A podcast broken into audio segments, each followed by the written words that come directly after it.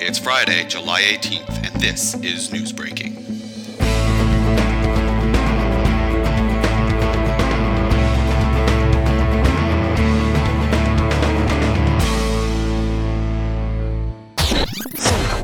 Hello, I'm Chris Besler. And I'm Laura Salvis. And this is the Newsbreaking Podcast, where headlines meet punchlines. A new Twitter account has been tracking changes to Wikipedia entries anonymously made from government associated IP addresses. The account, handled as at GCCA Edits, has noted recent changes, such as revisions to details regarding the Senate spending scandal. On an unrelated note, we have been advised by our fact checker, aka Wikipedia, that we have to update some stories we have brought to you previously. The $50 million the Harper government spent at the G8 was not used to build gazebos, it was used to create jobs.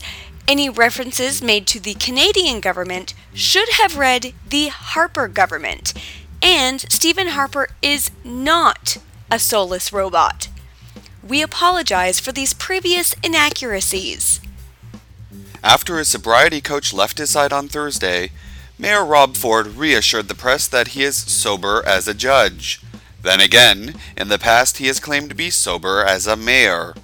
Ford went on to claim that he once considered becoming a judge until he found out he'd have to pass a bar. A Peruvian woman has filed a civil suit against Senator Mike Duffy in an effort to prove he is her biological father. Doctors say a matching DNA sample could prove the two are related, Doctors also say exposing the woman as a fraud could prove the two are related. A poll concluding that most Canadians want marijuana laws relaxed was discovered to be kept secret by the Harper government. Allegedly, when the Harper government was given the poll, they refused to pass it to the left hand side. Several go karts stolen from Toronto's Polson Pier were recovered by police on Thursday. The go karters had an early lead, but fortunately, the police had a blue turtle shell. Bulgaria has installed a barbed wire fence along its southern border in an attempt to stop immigrants from entering the country. Bulgarian President Rosen Plevneliev was quoted as saying, I never thought we would have to resort to this. I mean, even I don't want to live here. After a Kentucky man was arrested for shoplifting, he used his one phone call to order five pizzas to the police station. Facing additional charges for impersonating a police officer, the man will go straight to jail. The pizza will go straight to the officer's thighs. A new company in Boston will allow paranoid parents to hire drug sniffing dogs to locate their children's secret stashes of narcotics. For an extra cost, the dogs will hide the drugs in your room and pretend like they never saw a thing. More than 40 years after losing it, a New York man's high school class ring was found on an island in Greece. Little is known about the man who found the ring, but he has been described as a filthy little hobbitses. At an invite only convention, Tim Hortons unveiled a new prototype store. The store will feature a new logo, coffee flavored beer, unisex washrooms, breakfast crepes, and a touchscreen menu installed into all the tables. When asked if the new touchscreen menus would have an option for sugar to finally be stirred into tea correctly, a spokesperson told us to go f ourselves. Microsoft is forecasting that within the next year they will have to cut 18,000 jobs. Apple, on the other hand, is investing in experimental voodoo technology to regain one jobs. A video depicting a shark spotting outside of Kingston, Ontario, has been revealed as a fake.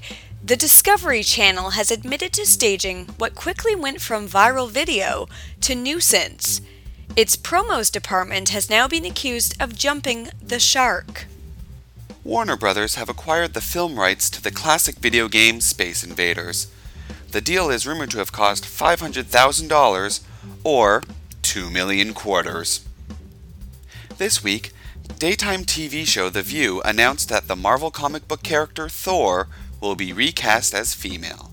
While The View appears to be an odd choice to reveal comic book news, it is not unfounded. Marvel announced the first African American Spider Man on Oprah. Image announced a new Walking Dead zombie on the Weather Network. And DC Comics had George Bush announce the death of Superman during the State of the Union address. Israel and Hamas took a five hour humanitarian break Thursday to allow civilians to stock up on food and water. Each side thought it was important that citizens be fully hydrated to prepare themselves for hours of crying following the imminent murder of their families.